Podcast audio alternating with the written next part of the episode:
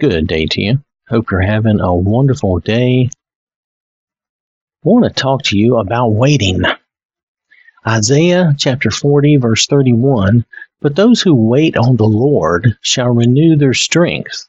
They shall mount up with wings like eagles. They shall run and not be weary.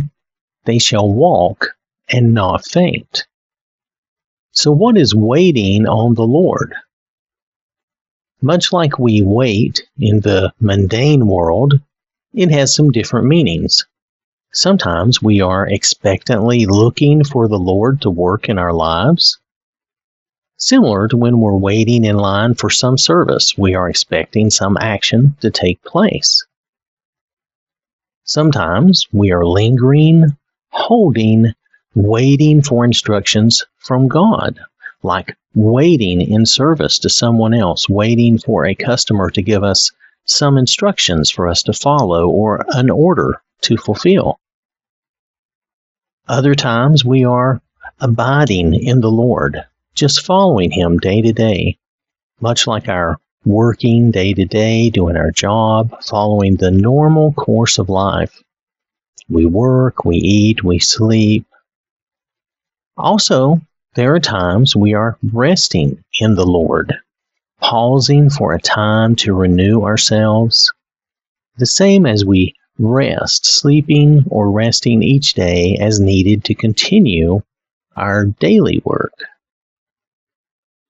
In this case, the spiritual and mundane are somewhat similar. It helps make the spiritual meaning clearer for us. We do a lot of waiting in life.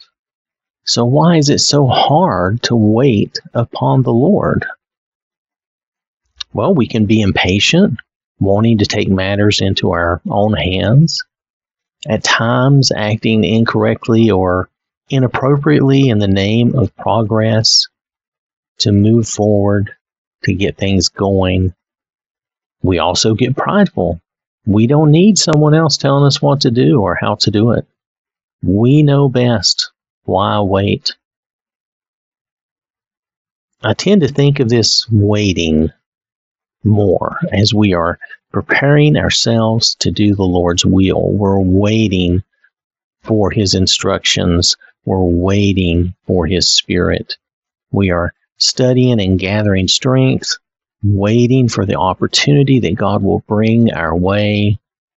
We are lying in wait for a chance to spread the gospel or the love of the Lord. We want to be ready. So we renew our minds and refresh our spirits each day in God's Word. So I want to thank you for listening. I hope you have a wonderful day. May the Lord bless you and keep you safe. And remember, God loves you.